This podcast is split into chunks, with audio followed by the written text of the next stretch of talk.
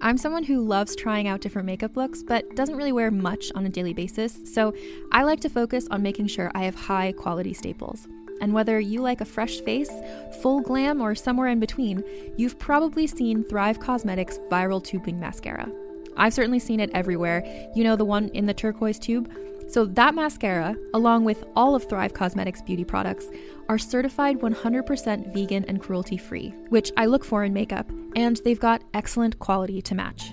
And something I didn't know from all the mascara videos I've seen is that for every product sold, Thrive Causemetics donates either that same product, another product that is needed more, or a monetary donation. They've worked with over 500 nonprofits to help with a wide range of causes like supporting cancer survivors, people experiencing homelessness, education access, and so much more. Knowing that makes me feel even better about using their products. And I do enjoy using them. Like I said, I like having high quality staples, and so my favorites are products that are multi purpose, like the Brilliant Eye Brightener. It comes in a bunch of colors, and I like using them as eyeliner, eyeshadow, and even highlighter. Thrive Causemetics is luxury beauty that gives back. Right now, you can get an exclusive 20% off your first order at thrivecausemetics.com slash thrive. That's Thrive Causemetics, C-A-U-S-E-M-E-T-I-C-S dot com slash thrive for 20% off your first order. Are you thinking about getting into Dungeons and Dragons? Maybe you're looking to expand your horizons as a DM or a player. If that's the case, then it's time for you to check out the Dungeon Cast, the best D&D podcast out there that helps you passively learn all about the game just by listening. Join co-hosts Will and Brian as they break down the lore of a rich multiverse 50 years in the making in a lighthearted and beginner-friendly way. They cover everything from character creation options to tips for dungeon masters. There's something for everyone, no matter how long you've been playing TTRPGs. Find the Dungeon Cast anywhere you get podcasts or on YouTube. I feel like you all have to have more fun guests. I'm gonna try to come up with a squirting, queefing joke. Um, yeah, yeah. to fit in a little bit better, but maybe not in the concept of uh, the Allies queef. Accomplices squirt. Okay. Is that the name? That's gonna be the name of this episode. I'm dyking out, you're dyking out. Let's dyke out together. See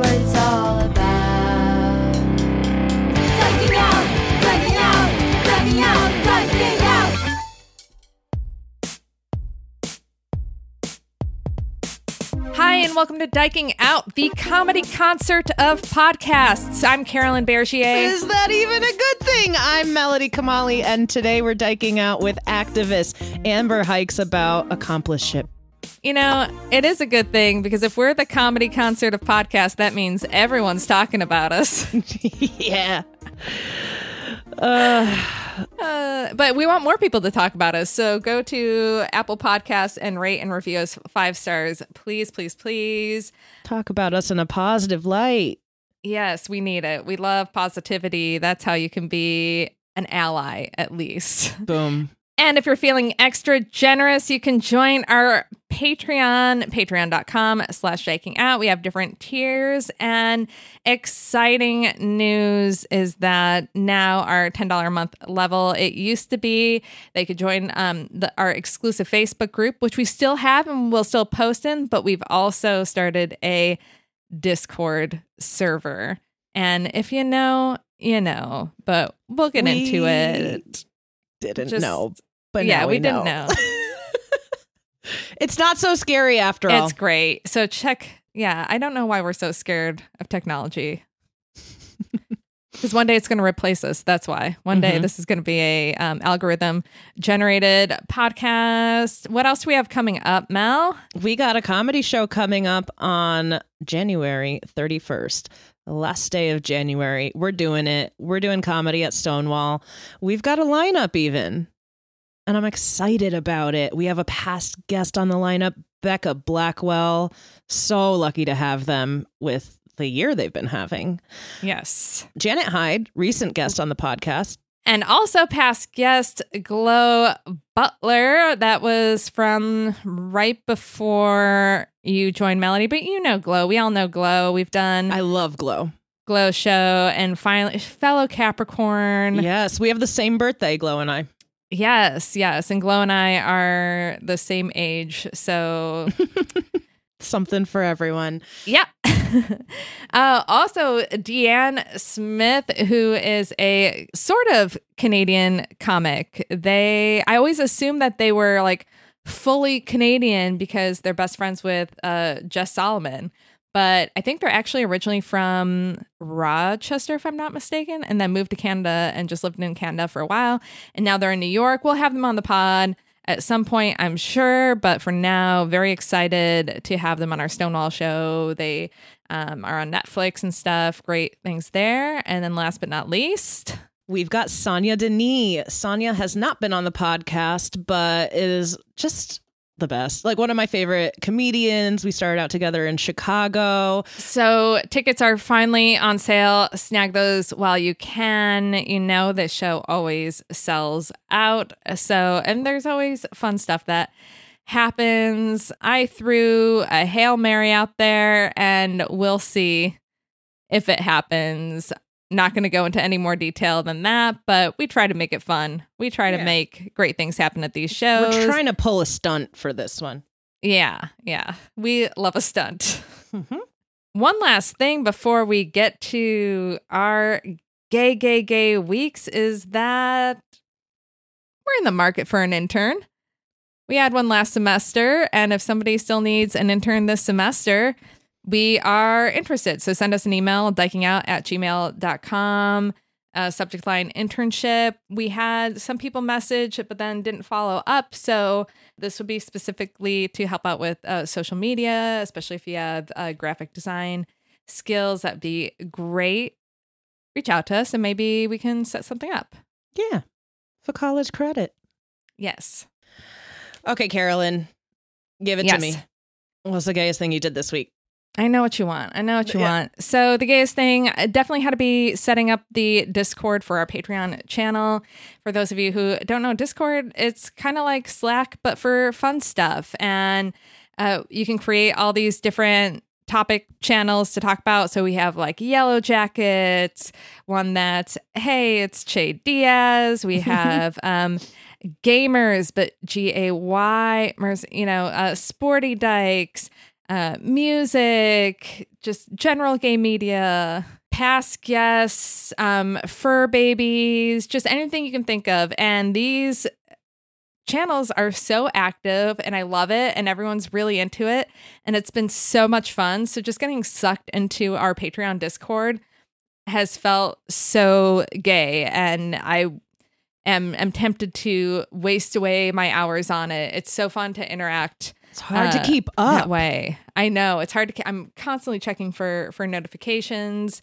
Uh, I love it. So this really, I mean, yes, it is a sales pitch for our Patreon, but I I really have loved Discord, and then I like hearing about what other servers people are a part of, and it just seems really cool. I know we're late to the game, but you know, better late than never. Also, another gay thing. I baked some scones and when i bake scones i like to sing i'm changing my major from fun home but I instead of joan i sing scones and i do it each time i make scones but i think cecilia f- either forgets or just thinks it's as funny every time i do it cracks her up so yeah changing my major cute. to baking scones with a minor in eating scones that's it. We love a wholesome gayest thing. Yeah. yeah hmm what about you what's your gayest thing My gayest thing, I guess, was pretty wholesome. I accompanied my straight friend going wedding dress shopping. Why is it my gayest thing? Because my only input I had was, I like that one. Anytime it would be like a super plunging neckline. Um, I first of all looked like the biggest dyke that had ever graced this uh, designer's showroom. I showed up in combat boots and like my cuff jeans, my big baggy t-shirt, and just felt like a bowling ball in there. Like I well, like was just immediately gonna get something dirty, break something, step on rip chiffon. I don't know. I felt so clumsy because I was the friend who went with her. Like I had to take right pictures from every angle and video these 360 views and just kept messing it up. Like there was one point she's standing in front of a mirror. She's like, "Okay, and can you get it from the front?" And I'm like there's like probably a foot between her and the mirror, and I'm just putting the phone in front of her, in front of the mirror. She's like, Mel, just take a picture of the mirror, like stand next to me. You know what I'm saying? Like I I'm so I'm a fish out of water in this world. And this sounds very Shiva from Tampa Baes. yes, it, I was That's the energy you brought to this. big Shiva energy. Yeah, yeah. I Um, it. Like I looked swaggy. I was goofy. I was Shiva. Uh, it was just so funny. It's just I never think about wedding dresses, and I never have. And it's just like my friend just got engaged uh Christmas, and the wedding is going to be in June of 2023. She's already locked down the dress. Like this was I was going with her to confirm on the decision she'd made two years before she was proposed to. it's like she kept asking what I thought about certain A line this, blah, blah, flare that. I had no idea what she was talking about. It's and so I've never felt like more of a dyke. Right. Like I've been married twice and that still surprises me how quickly people buy a dress after getting engaged sometimes. I'm like, "Oh, that seems one of like the later things." I mean, I know that you have to get it altered like- usually. But her body could change in many ways. It's Right. over. It's a year and a half out. right. But, you know, some people are excited by dresses and I think that was very wholesome uh, of you to encourage more cleavage. So Oh yeah, so wholesome. You know what is the most wholesome part actually? What? I was when I wasn't being as useful as I possibly could as my skill set allowed. I provided entertainment. I was uh, flouncing around and doing impressions of Franck from Father of the Bride. Do you remember Franck? Yes. Yes. Oh, more Perfect. wholesome. A Nancy Meyers movie, right? I Yeah. we kept quoting it and then we're like, you know what, let's go home and watch it. So after we wrapped up there, we went and we watched Father of the Bride. And I forgot how queer the girl, I'm blanking on her name, Annie. I think it is the main the girl I getting married, so. Steve Martin's daughter. She plays basketball. Um, like that's like how they bond, right? And you just see her in her like boofy Nikes, like cutting up in her like nighttime robe. Like she was just so femme. But there's like a couple scenes in that movie where she's like really playing basketball well. And I forgot being like, oh, who is this? Like back Yeah. in the day. So that was a fun little extra bonus gaze thing. Love it. Love it. It's a turducken of gayest things. Yes. Yes. Well, you know what's not wholesome? Uh, my contributions to this interview today. Yeah. Uh, Get ready. Today, we are dyking out with activist Amber Hikes about accompliceship. Amber is the Chief Equity and Inclusion Officer at the ACLU. And for all of our international listeners, that's the American Civil Liberties Union. Prior to joining the ACLU, Amber served as the Executive Director of the Philadelphia Mayor's Office of LGBTQ Affairs, where she developed policy and served as the principal advisor to the mayor on issues that affect our community. She was also recognized as Community Organizer of the Year in 2018 by Out Magazine. Oh my God. Just Wow. sweating with anticipation. Let's go. Amber, we are so excited to have you here today, dyking out with us. We've been wanting this for a while. You've been requested by listeners, you know, some who Demanded. really want to hear what you have to say, some who have a big old crush on you, to be honest. Honestly. Uh, we've gotten a few. Oh my gosh, I really don't want to disappoint folks. This is uh okay, I'm gonna Ooh, no pressure, no pressure, no pressure. All right. Oh man. Where are you based? Are you out of DC? No, I'm in I'm Okay. between Philadelphia and New York. Uh so Okay. Philly, so Philly is is my home, although that's complicated because I was a military kid and grew up all over. But Philadelphia is my home and uh, New York is where I work. So I'm back and forth between the two. Gotcha. Got it. Got it. And before we get into anything, we would like to ask you what is the gayest thing you did this week, either in Philly or New York or wherever you may have been? Yeah. Whew, starting with the hard hitting questions. Okay. uh, oh my God. I'm just so gay and tired. Um, Yeah. So uh, I, you know what? I've done a lot of gay things, but I am certain that whatever I did that was very gay this week had something to do with my 13 year old cat.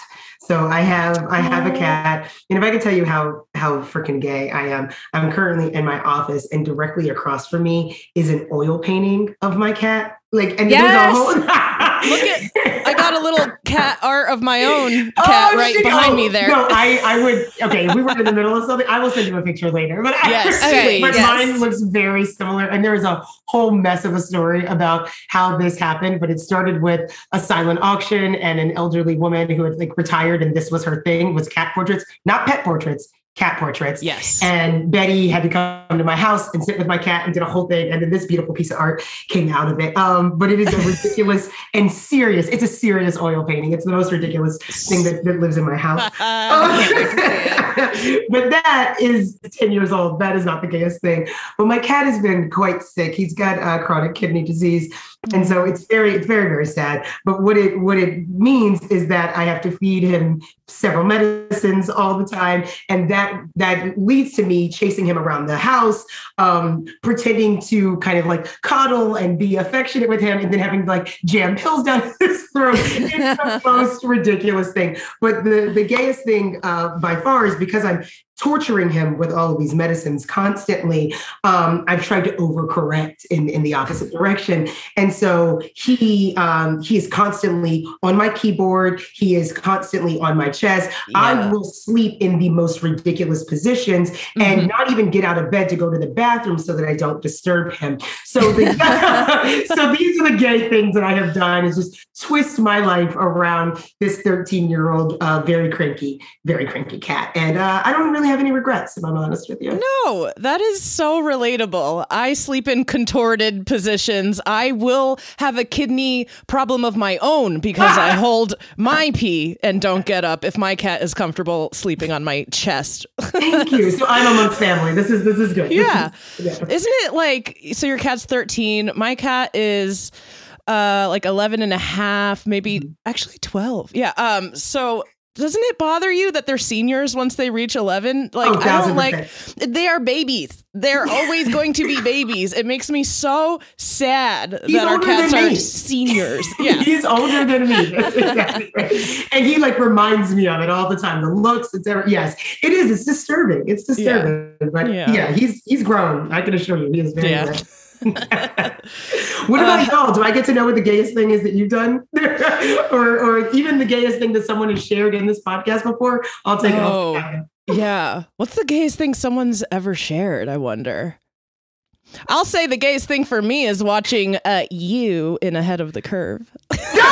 Oh Great documentary. Everybody Oh. check it out on Curve Magazine. So good, Oh so gay. It's so gay, so gay. That was so many years ago. Can I tell you something shameful? I don't think I've seen it yet. Really? You look great in it. Oh, oh gosh, I, maybe I have, maybe I have, but it was so many movies ago. It's a good one. you Yeah. blocked it out. yeah, yeah. No, that was a different lifetime. I think the gayest thing I did this week was um, I went to the the woods for the Mister Party on on Wednesday night that they have. That they haven't been having it for the past month or so because of the search. So they finally um, brought it back again. But recently, my wife and I met um, this local queer icon that we didn't know about. Her name's Ruthie. Uh, she lives in Brooklyn. She goes to Ginger's all the time, but she also goes to the woods every Wednesday. She's 74 years old and does not look it. And no. she is just such a, a great person to, to run into. So we've now run into her three weeks in a row, and every time we see her, we take a selfie, and now we have this like collection of selfies with Ruthie, and I feel Local like she's becoming like part of you know we're checking in with her we're texting her we're just like adopting ruthie I love this. You're friends with Ruthie. This is very cool. Very, very. yeah yeah we have big plans for us and ruthie it seems like Ruthie's going along with it. So, so this is good. This is really good. Yeah, yeah. I think she's very like equally thrilled to run into us so often. So I just I cannot get over. I really thought that my wife must have misheard her. And like there's no way Ruthie's 74 because like this past Wednesday was the first time that we've like danced with Ruthie. So Ruthie was like getting groovy on the dance Oh, floor. And I'm like, set it up? no way in hell. No way in hell she's 74. Ruby said Damn. before. See, goals, goals, honey, goals, goals, goals. That's that's amazing. I need to. I'm gonna look Ruthie up and see see what y'all are talking about. Shout out to Ruthie. For real. Yes. So, Amber, you do very important work. Yeah, Uh, much like us, you do very important work for the community. exactly, exactly. What did this A little different. We're not intimidated. Yeah, you know, we're here talking about squirting and queefing. You are the um, chief equity and inclusion officer at the ACLU. I can't. I can't. Yeah, but not so much. You know what? I'm not gonna even make that joke. Yep, we'll leave it. We'll leave it. Like to keep my job. Like to keep my job. Yeah, I was gonna say, wait, is that what you guys talk about over there too? Unfortunately, it's not.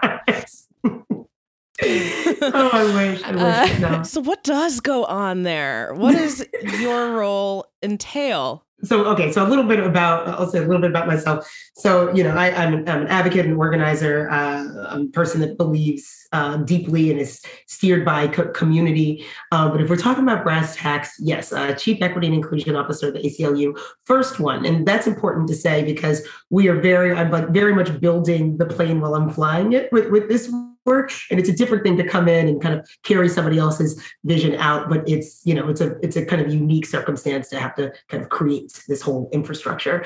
That's crazy. It's wild. It's really, really wild. I would not think for the ACLU, like I've been part of startups sure. where it's like, you know, yes, building the plane while you're you're flying it, but for why why hasn't this existed before? What's going on? What's you know happening? what? And I think that's such a good question. I think we see this a lot in in like nonprofit social justice organizations. There's like this sense that hey, we're doing all this good work out there. We don't have to necessarily apply such a strong lens in here, and that that you Mm. couldn't it couldn't be further from the truth, right? Like we have to Wow, be yeah. interrogating ourselves at the same kind of, at least for the ACLU, with the same kind of vigor that we interrogate the entire country and And right. you know America and her her laws and her values and her principles.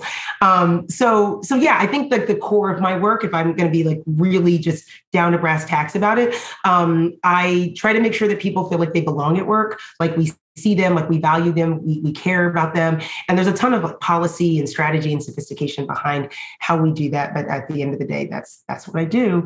Um, but working at the ACLU, especially during this time, has been just the strangest as you can imagine. It's just been a wild, wild experience. I got there in September of, of 2019. So we were kind of towards the end of the, the Trump presidency. And but we were still very much like on the front lines in the war, you know, um, over the over the Trump years, we sued that man over 400 times. Right, yeah. Like, I mean, just it is a, it is a badge of pride that we have. right, We'll right. see you. There's a hat also next to the cat portrait that says like "We'll see you in court," right? And that that's the thing. Like we just we're trying so hard to kind of hold up the the pieces of democracy that that we could, but you know, not to get too too intense about it. I'll tell you, like we're just battle worn. Like that, it took a lot. It took I a can't lot out of us, and it's not done. It's not done Right. and Yeah. we're just we're gearing up for the midterms we're gearing up from 2024 and shit's bleak right the attack on trans folks the attack on reproductive freedom the attack on voting rights like we're still out there y'all and it's it's what's it like working at the aclu shit it's hard y'all it's it's really it's really damn hard Yeah. Right. Oh man, so you got a taste of the Trump years because I Ooh. during that time was uh, doing like pro bono videos for the ACLU Chicago, and Oh, it was like hard to keep track of all of the court cases that I would like highlight in the videos. And like Yes. I would constantly update these videos on like what has the ACLU accomplished thus far? And it was just like eh, I can't imagine being inside of the organization during those years. Of Oh course, even now it's still Oh, there's so much urgency to what we're doing, but it yeah, f- felt like war it did it very much it, Yeah. we were just there for the for the fight i mean what else you you can't you can't not fight right like Right. our rights our lives were on the line you know But Mhm. e- even even pre and post Trump, like all these issues, like they're they're nothing new, right? Like these are all things that the ACLU has had to fight for. So I feel like almost Trump and all of that nonsense that went with it just created like more unnecessary work. Like right? That's that's exactly right. Yeah, it's just like, oh, now we have to waste our time like slapping all this stuff down that's like obviously ridiculous because you're like, oh, nobody's gonna just like ban a whole religion from coming into the country. That's not something we're gonna have to worry sounds about. And From the like- jump. right? From the Like, out jump, the like gate, right? Like, Yeah. whoa, what? Oh, yeah, my it's like, oh no, no, we have like real things that we've been working on. Now you're just introducing stuff from, you know, Yes. I think that was like that was the most disorienting thing. And I mean, we can put it in the context of of repro now, right? Because I work, as you can imagine, with we we the ACLU had a huge boom during the Trump years. Like we grew two, three times, you know, in, in size. And so we had a lot of it is a younger, queerer, browner kind of organization Yeah. um, than it had been before. You think of traditional ACLUers, but you think about folks like we've got some of my closest colleagues have been at the ACLU for 30, 40 years. These are folks that were doing the Women's Rights Project next to Ruth Bader Ginsburg. And these Right. folks, can you imagine? They're like, how the fuck are we talking about Roe v. Wade? How the hell are we preparing for Roe to be overturned? Like, what is this? What is happening? And so, Yeah. there's- and, and the way that that just sits and infects your spirit. This has been your life's work, and you never in your lifetime thought that you would seriously be talking about Roe being overturned. And what it's done to people's spirits coming out of the Trump years. And now he's gone, right? And folks can't see me, Right. I'm making quotes because the remnants of the administration is still here. He's gone, but you're seeing the very thing that you dedicated your entire life to fight for really be on the line. Like folks' spirits are fucked up, y'all. I'm not gonna, I'm not gonna lie to you. The emotional toll this has taken on folks Mhm. Is Right. is the thing. And I mean, I'm I have a social work background, and like again, this is so much of my work is taking care of the people inside the organization. That's the thing that I'm sitting with. And it, this is ACLU is a microcosm, right? This is what we're experiencing in our entire movement, right? This is what we're experiencing just like as as queer people, right? Like, how are we still having these conversations? How is how are we still debating our rights, our right to just like live and work and be free? It's it's wild, y'all. It's a scary time. Yeah. I'm a lot of fun at parties. I don't know what people do. I'm a freaking blast.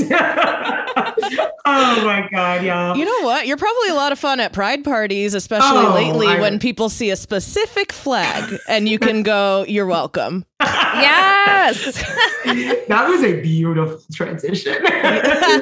Well done. we got to well done. talk about it. I mean, Iconic. Thanks. you're y'all. iconic in um, updating the pride flag to be more inclusive. Let's talk about that. Let's let's let's. It's so it's so wild. So that's what what was that? 2017. That flag Yeah. is going to be five years old this year. That's so strange to me.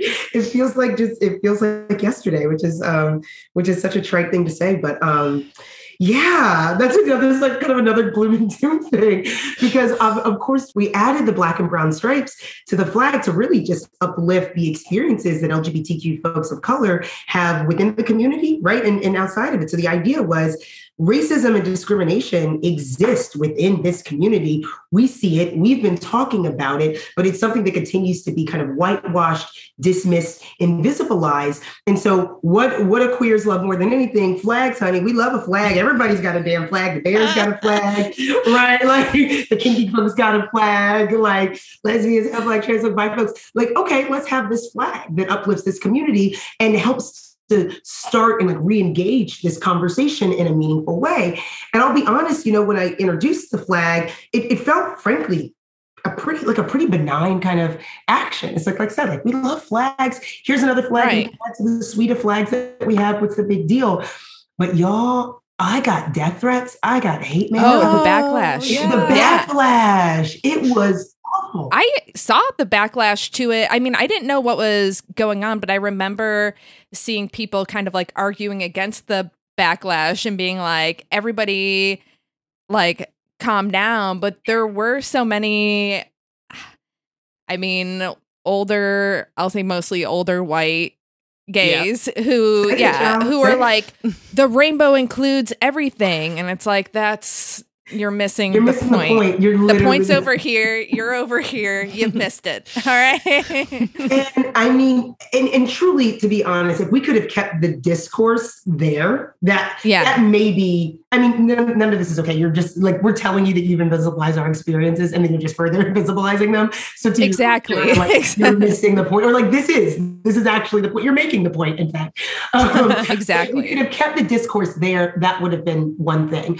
But again, that's not where it stayed. Like I got hate mail and death threats. People that were associated with my office, that were associated with with that initiative, that helped raise the flag, they received the same kind of vitriol. And to your point, it wasn't outside the community. Like I'm used to just like racist, homophobic trolls. This right. was our community. And they were right. taking the time to be like, no, this isn't yours. Like, stay in your lane. They called me a Black Lives Matter N word, right? They said that I had hijacked their community.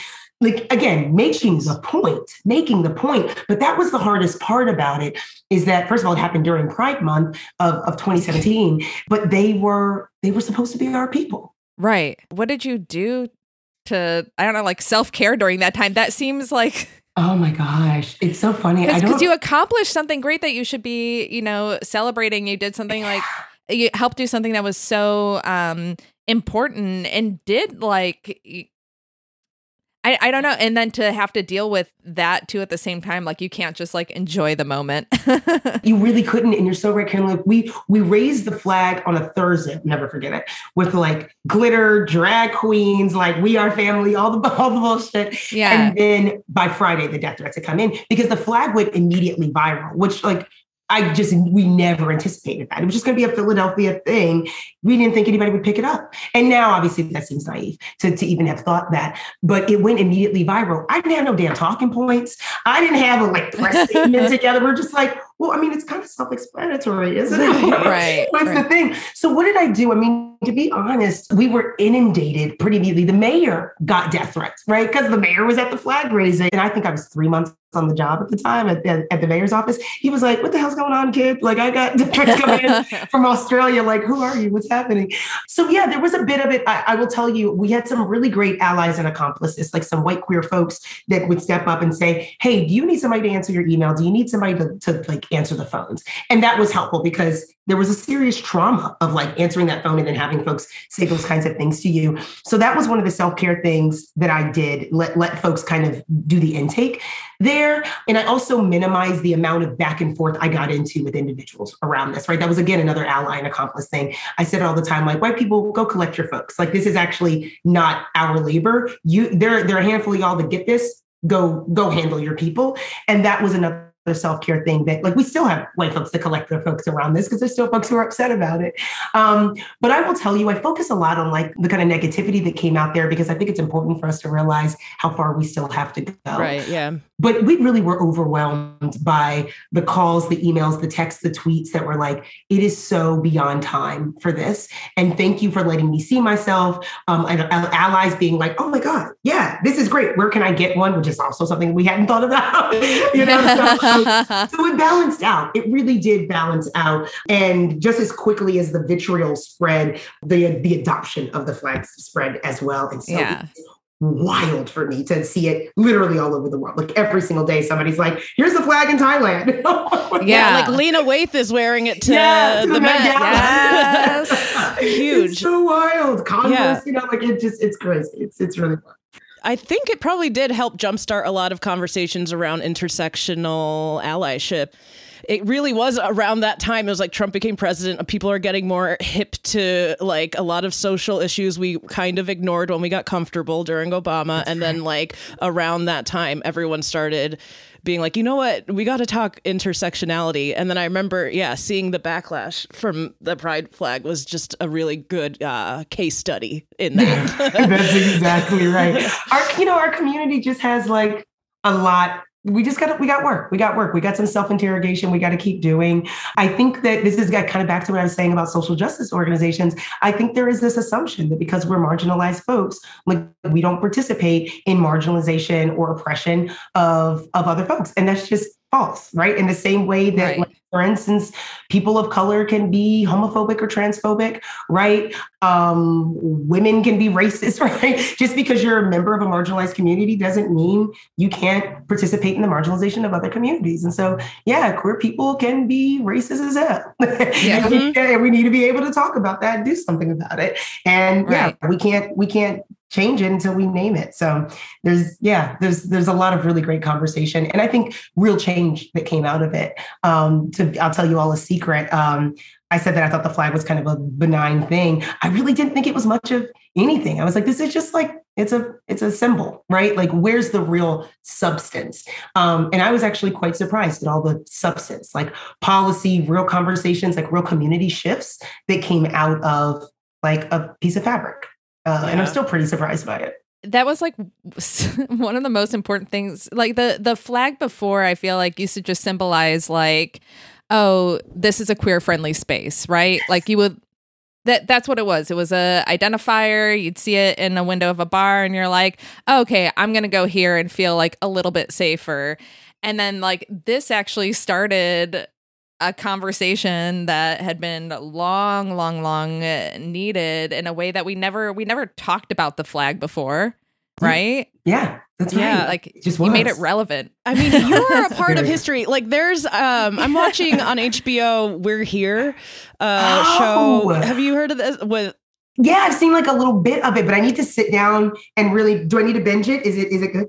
It's great. You should watch the episode. Uh, they're on season two right now, and they go to different cities where you know they're more rural and uh, maybe not the most liberal. And uh, three drag queens, Bob the drag queen, Eureka O'Hara, and Shangela, go and they pick a few people and really um, they put on a drag show mm-hmm. at every town they go to, and they help some people there come out of their shell, whether they may be like closeted or trans and afraid of putting themselves out there in front of their community and yeah. I just watched the episode that took place in Selma.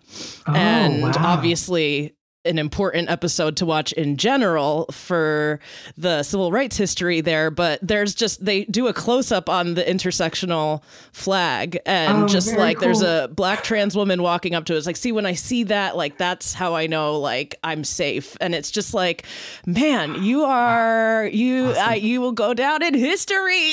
Like, in every little way just like the ripple effect of it is so profound Y'all are y'all are very kind. I had a really tough week, and this is apparently the conversation I needed just to, to fill up my tank a little bit. So thank, thank you for that, y'all. It's it's very it's very it's, yeah that that's very meaningful to me. I, I appreciate it. Yeah. Well, we please it. come to us for compliments anytime. Uh, just from here on out, if you're having a bad day, uh, ring us up. We'll we'll sling some compliments your way. yeah. I may have to take y'all up on this, especially in this new legislative session that we're going into. Oh gosh like, yeah, we work with the ACLU. We kind of uh we gas Amber up, so we're doing our part. And Thank you for we're here for it. No, seriously, I, I, I, appreciate y'all. This is y'all are fun. Y'all are a lot of fun. are you ready to shop? Rakuten's Big Give Week is back Get 15% back at hundreds of stores, and it's all happening this week, May 6th to May 13th. It's the perfect time to shop for everything on your list for spring and summer, like clothing, outdoor gear, and travel. I know I'm using this week to stock up on some warmer weather essentials at Ray-Ban and Ulta, and I love that Rakuten even helps me save on travel at sites like hotels.com. Rakuten really is the best way to shop, and you can save even more by stacking cash back on top of deals. Plus, during Big Give Week, that cash back is bigger than ever. With Rakuten, membership is free, and when you sign up and shop today, you get an extra 10% cashback boost. That's an extra 10% cashback on top of the 15% cashback. You won't see higher cashback rates than these. Go to Rakuten.com or download the Rakuten app. R A K U T E N. Shoppers get it. Hey there, this is Justin Bartha. I made a funny new podcast, King of the Egg Cream. It has the greatest cast in the history of podcasts with actors like Lewis Black. I'm torn by my feelings for two women. Bobby Cannavale. You can eat it or if someone hits you, you can put it on your cut. Melanie Lynskey. I wonder what these marvelous things are that look just like boiled chicken feet. Jason Ritter. I can break things and pick locks and kill people. Michael Stuhlbarg. The whole point is to inspire people that they should make themselves better. Ari Graynor. No, don't whet its appetite. What are you, an idiot? Me, Justin Bartha. That's not just any egg cream, that's a Lemke's special. And all narrated by the hilarious Richard Kind. This is the story of Harry Dalowitz and how he rose from nothing to become New York's King of the Egg Cream. So if you like funny true stories, come listen to King of the Egg Cream, available wherever you get your podcasts. So you mentioned, um, you know, allies and accomplices. Let's talk Yeah. about the the difference between the two for people who are not familiar. Yeah. Oh my gosh, man. I feel like you all have to have more fun guests. I'm gonna try to come up with a squirting, queefing joke. Um, yeah, yeah. to fit in a little bit better, but maybe not in the concept of uh, the Allies queef, accomplices squirt. Okay. is that the is that gonna be the name of this episode? Oh my god, my poor family. No. okay. oh gosh, they've definitely heard worse. So let me see. Um, allyship and, and. Yeah, this is like such a perfect kind of tie into the flag conversation because I think you're right. I think um some of the real uh, challenging pieces that came out of that is not just that we had to do this kind of interrogation of our whole community, right? But we had to do interrogations of ourselves and um, of the ways that we show up for each other, like even what our friend circles look like, right? Like it, I just saw a lot of really interesting kind of shifts that were happening and changes people were making for themselves. So, um, and of course, this this conversation hit like a different kind of crescendo, um, obviously in the summer of 2020, um, in the racial reckoning there. So, Right. let me see. Um, I think folks think about allyship in terms of like solidarity, right? So if allyship is about like being an ally is about being in solidarity, like accompliceship is about leveraging your privilege, like weaponizing your own power, like really putting your like putting your body on the line, like putting more skin in the game.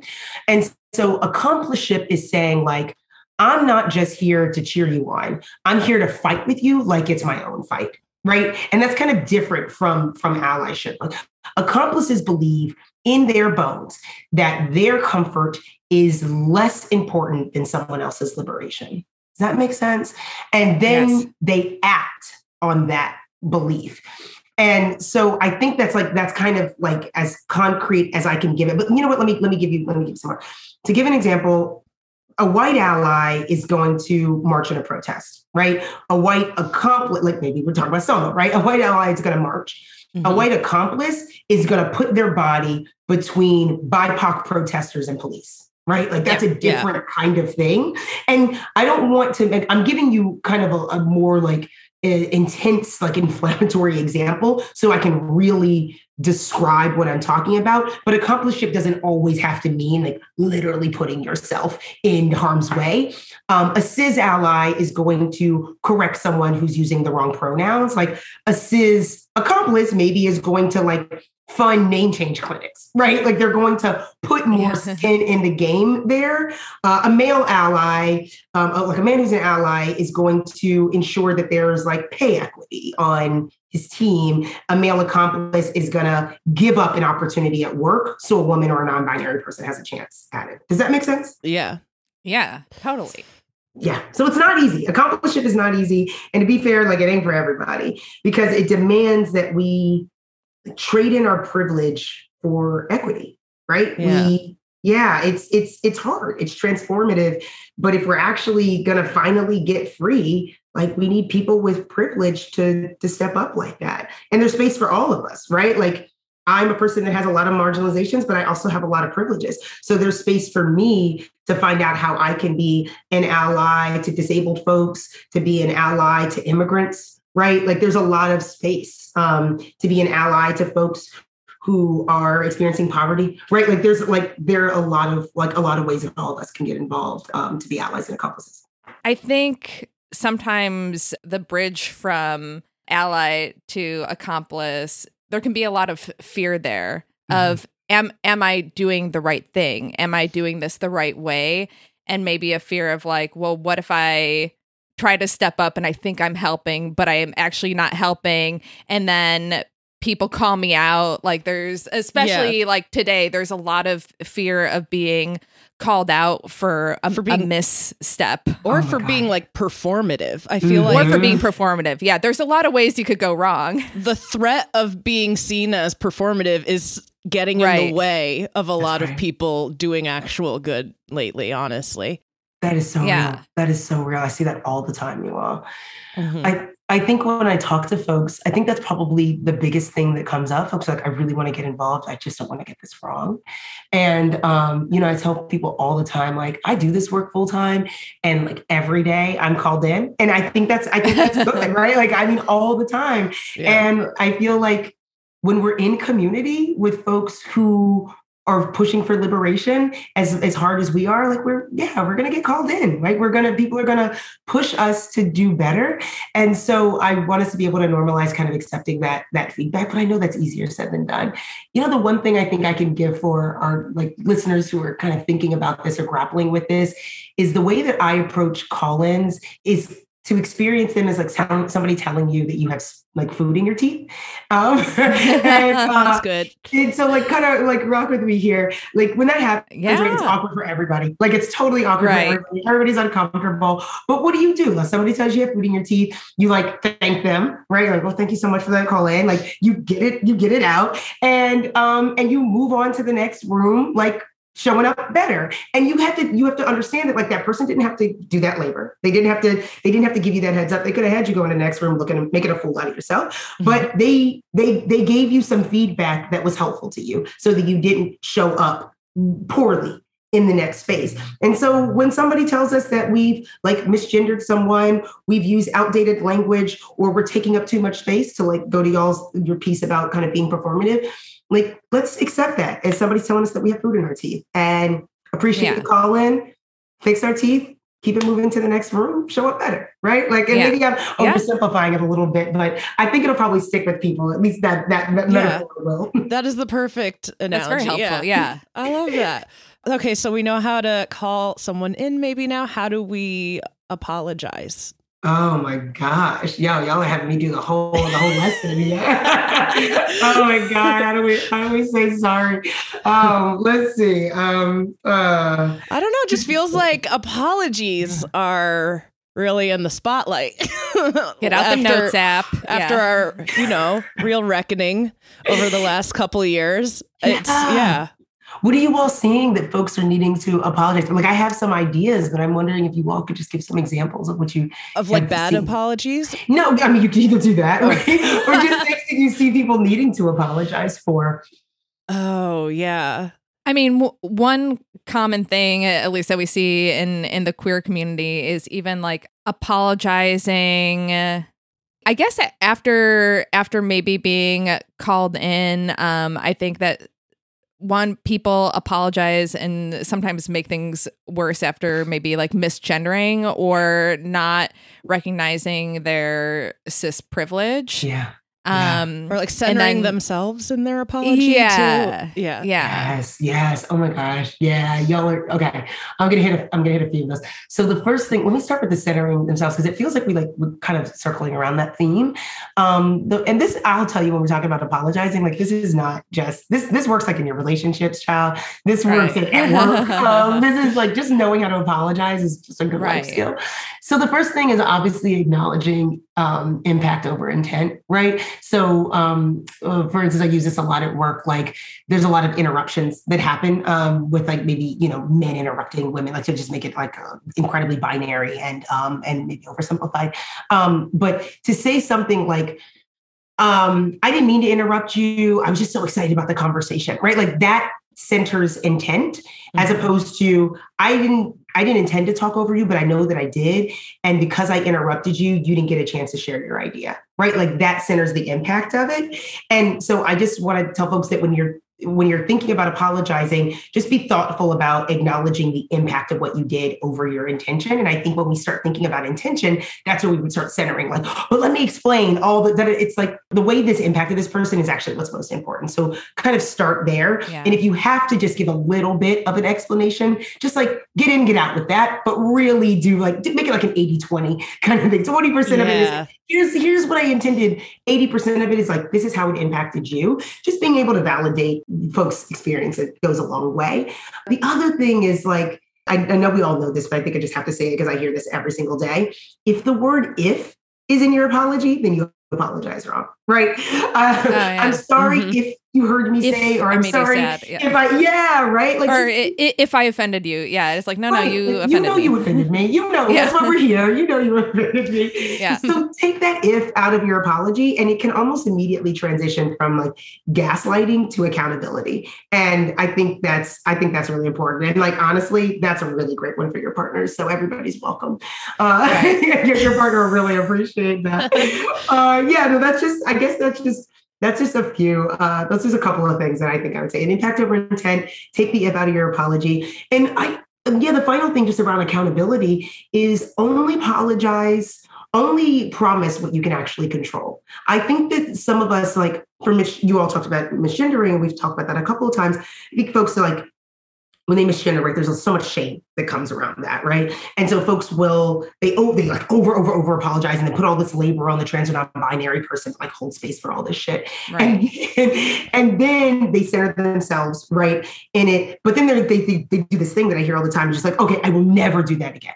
So first of all, you likely overcommitted here. So you first of all, you don't think that you did it intentionally. So why would you be why would you apologize for something that you don't really think that you can completely control in the first place? So you should be thoughtful about saying I'm really going to work hard. I'm going to do my research. I'm going to do, you know, I'm going to I'm going to do this, but I don't uh, don't commit to never doing something again when you think that it's unconscious in the first place. Does that make sense? Yeah. Like, that was a little convoluted, but um, I think there's an accountability piece that we have to be thoughtful about because if you apologize or you promise something and then you end up going ahead and doing it again, you're just eroding that trust and you you kind of lose integrity there. Right.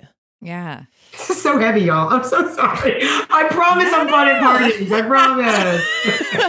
I bet you're like, let's talk about anything but this. Get out the twister. Yeah, you're probably maybe you're too fun at parties. I really am. People are like, oh yeah. Where's the ice luge? Yeah. thousand percent. And I came up like I throw I throw queer parties like kind of as a balance to this Yeah, very yeah. intense work. And Yes. it is it's just my favorite thing that I do in the world. But you're totally right. Like I have entirely too much fun. I just seem like a person that's like like in the office all the time. And I'm like, oh my God, you guys were outside. This is amazing. Bat out of a cave. Yeah. Mhm. Exactly. Exactly. When I was out the other night, I met a, a doctor who performs abortions at Planned Parenthood. And I'm like, we don't have to talk about it. I'm like, you, know, Yes. And they're probably so what are you watching on TV? Yeah. Let's not get into it. Uh, totally, totally, totally. I, I I couldn't I couldn't agree more. It's I mean you have to have those breaks, right? Because right. the gloom and doom is just everywhere these days. Yeah. It's inescapable. So yeah, wherever we could just fill our cups up with the if, if it's like just trash TV or yeah, Ooh, just like queer queer nonsense, queer social nonsense. I'm all for it. Queer social nonsense. yes. I don't even know what that means, kind. but y'all know. Yeah. Uh, it means, It means like poppy juice. Poppy juice. Oh, poppy juice. I had tickets to their last party that they had to cancel, obviously, Me because too. of COVID. Did you really? Oh, they're so hard to get. I was I like, know. finally. You got to get on the Dice app. Um, Oh, I'm on it. I'm on it. Okay, yeah, yeah. notifications. you know, you That's know. how I got- Okay, so I Mhm. believe that you have fun outside of work. I already know everything I need to know. You're and they're big the enough that app. you that you can be shout out to Poppy Juice, y'all, but they're big enough that you can be like fairly anonymous. And so I actually know a handful of ACLUers that are just like, yes, child, we can be here and talk about anything other than the fall of democracy. It'd be great. So I love some Poppy great. Juice. Yes. We'll, we'll, Uh, we'll try to coordinate next time. I know. Uh, oh my god, that that'd be so much fun. Yeah, yeah, for sure, for sure. a question I have in terms of like being an accomplice. Sometimes I find that because you have groups that share a, a certain label, whether it's um, trans or black or lesbian or whatever, but those groups aren't monoliths, right? Right. Because there are so many different perspectives and experiences and points of view. Yeah. So it can be hard to know, like, what am I supposed to be advocating for? So, for example, arrest the cops who killed Breonna Taylor. And I was like, right, okay, that's the rallying cry. And then it was like, no, abolition. like, we're against Oh, it. I'm yeah. like, oh no, oh no, I did it wrong. And I'm like, well, now which one? And there's, you know, it's like, defund the police, abolish the police. But then when you look at like who did New York City just elect mayor, Yeah, and, Literally. and what what were Mm-hmm. the who what was the demographic of who overwhelmingly elected him? So Totally I'm like, different. well, Mhm. I feel like I'm very out of touch with like, like with the groups I'm not a part of. I don't know like what because there are so many different viewpoints and especially with like my trans friends too. My trans friends, I know people that have very different positions on issues within the trans community. So it's like I want to be as helpful as I can be, but I'm like, but I don't do want to Yeah. do harm. So so then then I find myself just like taking a step back and being like, let's talk squirting. No, I, I'm gonna. That's the last time I'm bringing it up. That's the last Doubt time. It. promise. right. Doubt it. Doubt it. that was that was great. Abolition squirting. This is this has been a journey, my friends. no, oh my gosh, Carolyn, this is a tough one, right? So I appreciate Yeah. that you started the conversation around like you know these communities are not monoliths, and so I think that's I, I'll start there too because I'm obviously not speaking for anyone else but myself. But I'll say as a student of abolition, I, I will say as a student of abolition, and I I make that distinction because I do consider myself an abolitionist, but I am also somebody who wants the the cops who killed Breonna Taylor like arrested and locked up. And so how do you square right? Like how do you square right. those things? I was also a person that was cheering for Derek Chauvin to be like to be locked up and sent away. And so how do you square me wanting to abolish prisons and abolish the police what I want, I want to name that because I think that there are a lot of folks, regardless of your identities, that are dealing with those those those issues and how they're contending with one another and how there are tensions around them. And so I just want to say, like that's that's okay. Like we are trying to, many of us are trying to build a new vision for this country and for this world, and we are building it out of models that don't. We are building models that don't exist. We are drawing blueprints that don't exist. We are going to have these tension points. I think what's really important, and this is not this is, not my intention to have kind of to sidestep the question, but I do think that we have to grapple with these questions in community. And what I think is really particularly challenging when we talk about police and prisons within this context, right, is that we are, at least for as far as we can see right now, right, we still are in a police state, right? Even those of us, even those of us who are like anti-capitalist, right, we still have to talk about and operate within capitalism now. So I think that we are we're in this kind of um, two steps forward, one step back place because we are envisioning a future that doesn't exist and we don't have any models right now for what we're trying to create. And all we have is what we can see in, in, in front of us. And so, and we have so many people at the table who are coming from all of those different places. And so we continue to kind of bump up against one another.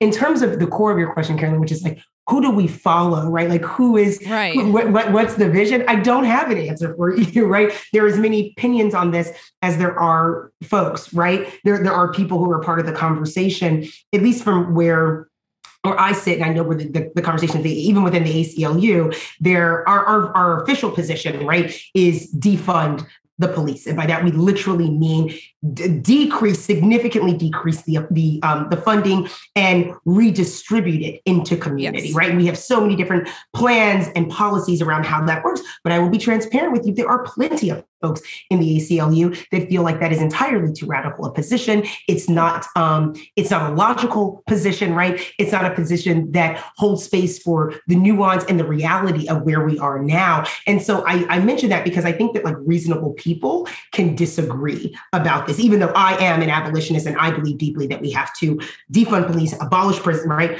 Um, reasonable people can disagree on this and can disagree on the approach forward. And so there aren't any clean Right. answers because we're creating something truly out of out of nothing, right? Um, That's what liberation looks like. It doesn't look anything like what we have right now. Um, so I just, I, I guess for me, I just encourage us to continue to think and dream beyond what we even see is is possible. Yeah.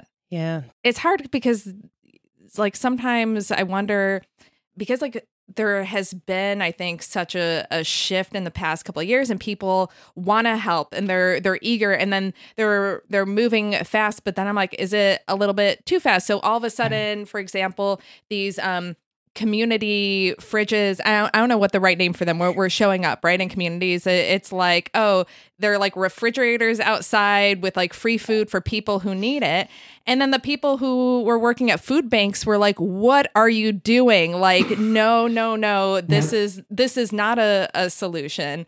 And the intention Uh, you know, for everyone was good and like trying to think more like radical and more community based and people getting more involved. And, you know, so I read about it. I was like, a this is a beautiful thing. And then the next day it's like, why these are bad. I'm like, oh God. That's been the last couple of years. yeah. Yeah. And like, like, like with everything, with everything, every, Absolutely. every issue, it's like one person being like, great. And you look at it and you're like, oh, what a great idea. What a beautiful thing. I support that. And the next day it's like, why this is problematic. I'm like, oh yeah, yeah, that is I mean, problematic. that's, a, that's, a fair, that's a fair point. Yeah, yeah. Yeah. I think my problem is I just don't have strong convictions. So any think piece, I'm like, oh, yep, there, there they go. You're just swaying back and forth.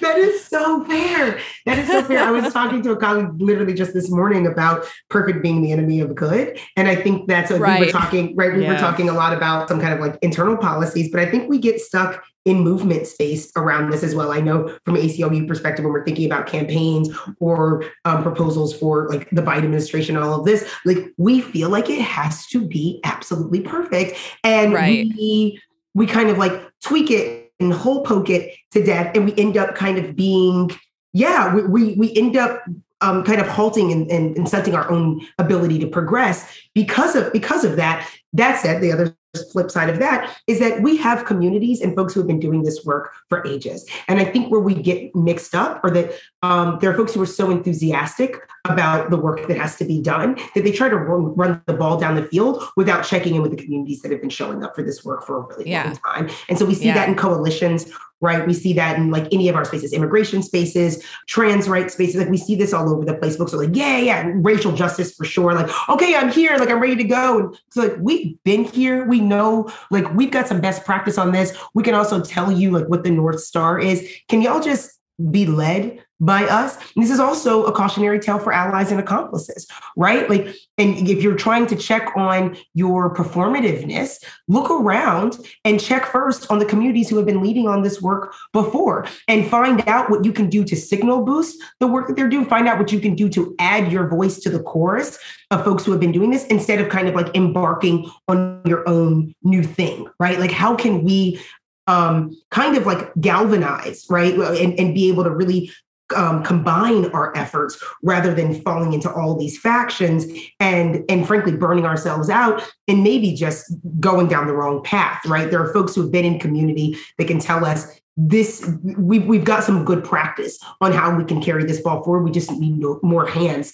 to help with the lift Right. i don't know if that makes sense to folks So much Yeah. sense. I think a lot of people fell into that. Uh, On top of that, we were in uh, lockdown kind of quarantine. People were just like, I need to do something. And like just jumping in and getting so burnt out without Yeah. checking in or amplifying things that were already in the works.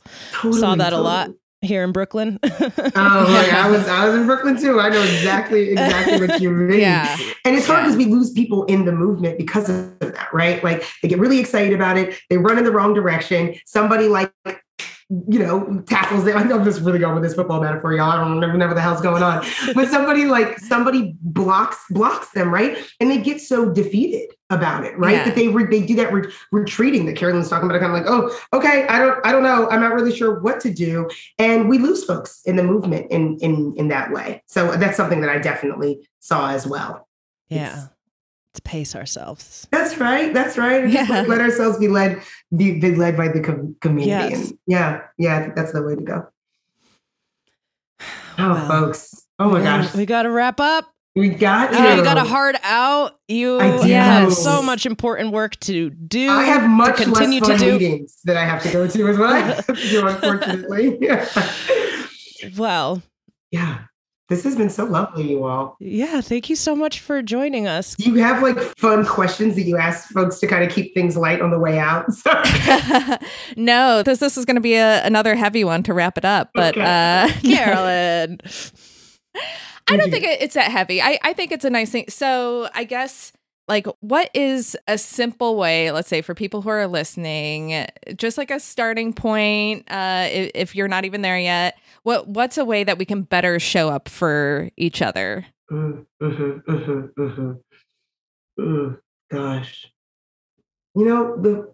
I think when I when I talk to folks so often about so much of this work, um, people are really excited to kind of what you all were talking about, like look outward, right? Like, let me see how I can put a refrigerator up in my community, or you know, let me like jump out in the streets and protest. And, and, and these things are really important.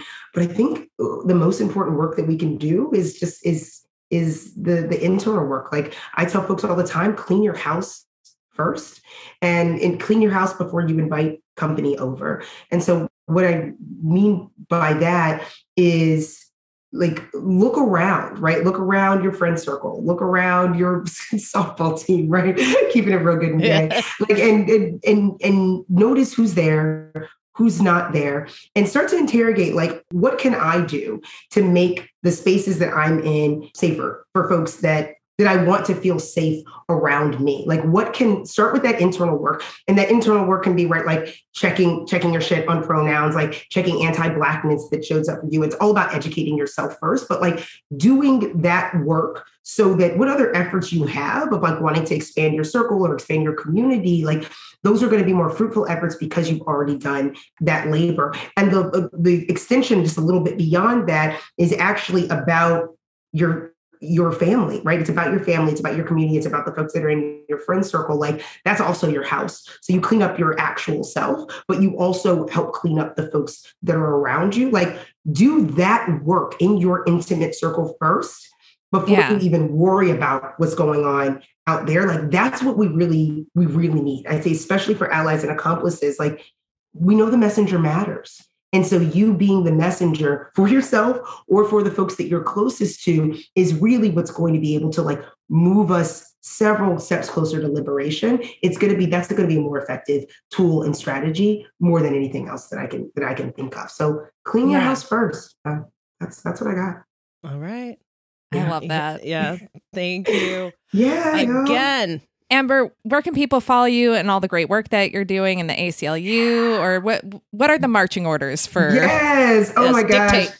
Joe, I feel like that's all I've been doing this whole time is just dictating. No, I've got to, I'm going to get better with, with social media. I've been taking a heck, heck of a long, extended um, kind of social media hiatus. But like, I think I'm most active on Instagram, probably.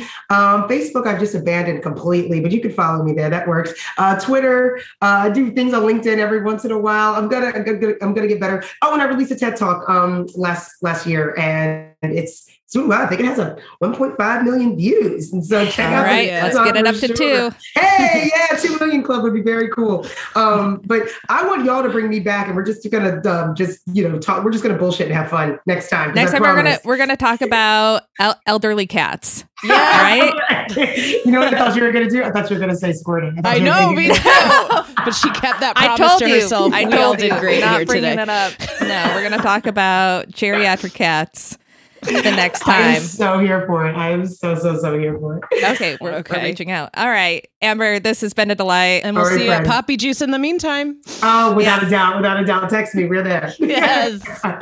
All right. Thank you. Amber. Bye, Take y'all. care. This was a pleasure. Bye. Bye. Bye. I know Amber didn't think that she was being a fun, but I actually had a, lot of fun with that interview, and I can't wait for our geriatric cats episode. Even though I don't have a cat, nor do I like cats that much, You shut your mouth. I I would dyke out with her about cats or anything else she wants to dyke out about. And speaking of not liking things that much, I feel like I'm gonna get a little backlash about the flags of it all. Um, I want to be I want to be clear. If you, if you don't know, I do have a stand up joke, and I joke on here sometimes about how I think all flags are ugly. That does not include Amber's flag. you know, I was thinking about our Jenna Lyons episode where uh, I didn't realize how deep your hatred for flags went, and you really go on a tear setting up that question before before we asked Jenna Lyons. because I slipped into my stand up like angle on Yeah, it. And yeah. I which is a lot more aggressive.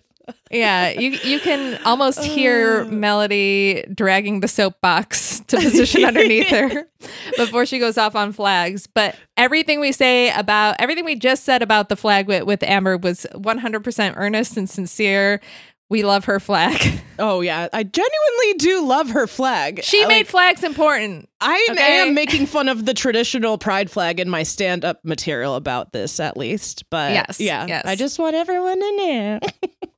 Uh, let's get to our listener question. This one is also from a patron, which means it went to the top of the list. Th- this is another one that we've paraphrased to take out some identifying information, but to the patron who suggested this, we have emailed you to let you know that this very uh, different sounding question is in fact your question, and hopefully we can give you uh, answers that work with it. But we're just trying to make it more more general to help more people. So go for it, Mel. All right. So this listener, who is not at all codependent, is engaged to someone who is extremely codependent. Okay. They thought getting engaged would make the partner feel more secure and less codependent, but it didn't change anything.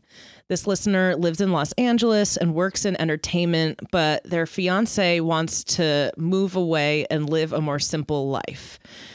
It all boils down to the fact that they're torn. Do they follow the person they love to start a new kind of life, or do they put their career and needs first, which means likely breaking off this engagement? They also asked, What do you do if you feel like you've met your person but wish you'd met them like five years later? Yeah. It's important, yeah, to emphasize that like this person's industry pretty much only exists where they are now. Yeah. So it's there is some more context about this, but the the codependence, it seems like we're talking about a couple different things here, but the codependency seems to be something that was uh present in the beginning of the relationship. And let me just say red flag immediately that it almost sounded like this person engaged just to appease their partner and make them feel more secure in the relationship. And what a horrible idea. That is not why you should get engaged. So right away i'm gonna i'm gonna blow the whistle and say call it off.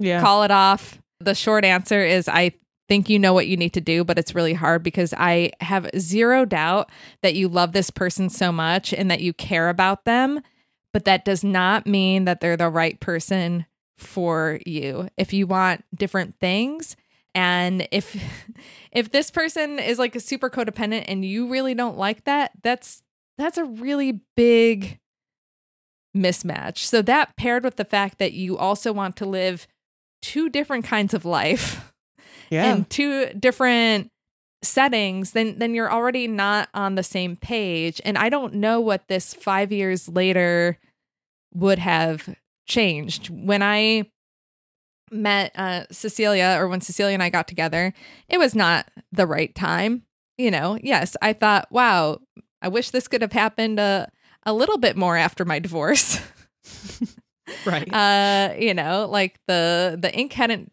dried on the paperwork and like the court hadn't officially granted the divorce and there she was uh strolling up to me with, with that with that cute cute butt and what was i supposed to do? Um but i couldn't i couldn't think like oh if only this had happened later because that's not the reality. So it's like well i have to make a decision. I can't like the reality isn't that we're meeting later in life. So it's like I take my chances and I do not pursue this because the timing isn't right for me right now. Or I pursue this and I say, timing be damned. This is what I want to do. This is a little bit close to the advice from last week about the having babies. It's just like sometimes you have to make a call and it's never going to feel completely right, but think about what what do you want and what do you want your life to look like 2 years from now, 5 years from now. And if it's not aligned with the other person you're with, then it's better to to part ways now.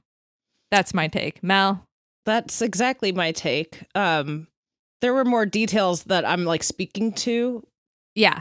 in my reasoning, but right. it's like it, if you're just starting to find your footing in your industry, do you not think maybe you were held back and you couldn't have been getting these opportunities sooner if you maybe had been more available and pursuing what you're so passionate about and instead we're wrapped up in this relationship? Again, I'm like speaking directly to this person to details that we have omitted. Yeah. No, I know it, it's hard. We won't. We don't want to say too much here, but you know, it it's tough when you have to pick between when you feel like you have to pick between like career and love, but that's not really the choice because I don't think that if you choose career right now that you'll never have love. Like you you can have both and you can have um, a partner who who aligns with both and i know some of your reasoning for you know trying to find uh what would be the positives to leaving you know moving somewhere with like a lower cost of living life will be easier i did that uh you know i wasn't following my dreams when i was living in atlanta i had a stable job with benefits and i was living a very easy uh breezy life down in atlanta and at the end of the day, I wasn't fulfilled. And it wasn't until I moved to New York where I felt finally like my full self and I felt finally alive for the first time in a while. Not to say I didn't feel alive in Atlanta, but I felt like me again. And mm-hmm. you can talk yourself into like cost of living and the the ease of, you know, not sitting in LA traffic or whatever it, it is that's hard about living there it's not going to matter if you're somewhere where you feel like you've had to stifle a big part of who you are. And at the end of the day, you need to be true to yourself and your needs and trust that you will find somebody who who aligns with that. And it's not a reflection of anything of your your partner and I'm sure that they'll land you know where they need to be and find someone who's more aligned with what they need. But if you right. both need different things, then I think I think you need to go go elsewhere. Uh, that's a hard pill to swallow. I know. I feel like I'm gonna cry. right. Oh man, uh, it's sad. I'm gonna open up Apple Podcasts. it's gonna be like one star. My fiance broke off the engagement because of these. This twice married cunt thinks she should have all the marriages. Uh, you got to move on. You have to focus on yourself. You will resent this person if you stay with them longer. You need to release this person so that they can go and find something, a situation that works better for them. You say you're not codependent, but also you did mm, potentially get engaged to solve a problem, which isn't maybe codependency, but is not the healthiest. Um, right. So before we continue to make more risky calls like that, yeah. we gotta assess the situation and maybe call things off. It feels like this person knows what they need to do and needed to hear it from us. Yes. Maybe. Yes. Yes. Uh, yes. Well, best of luck to you. And if you have any questions, uh, send. do you have a, a wedding you need to call off? Email us dykingout at gmail dot com. Do you need someone to gas you up and your titties and how they look in your wedding dress? DM Melody Kamali. and if you need someone just to bring up squirting inappropriately, DM. That's my thing. TGI Carolyn. You've it is taken and run with this week. well, I wasn't going to put you on blast in front of Amber Hikes. So to speak. So to speak. Blast ah. off. And you can follow us at Dyking Out on social media. Melody has been doing a, a, great job with the social media, but remember, we also want an intern for that extra do a support. better job. Yeah. Somebody to stop me from posting pictures of naked Rosie O'Donnell Barbie dolls. Check Just it out. Somebody take the keys. All right. We got to go. Thank you so much for dyking out with us this week. We'll see you next Tuesday.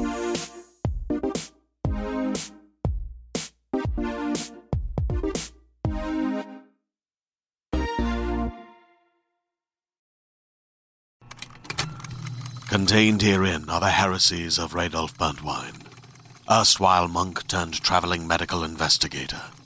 Join me as I uncover the blasphemous truth of a plague ridden world that ours is not a loving God, and we are not its favored children. The Heresies of Radolf Burntwine, coming January 2nd, wherever podcasts are available.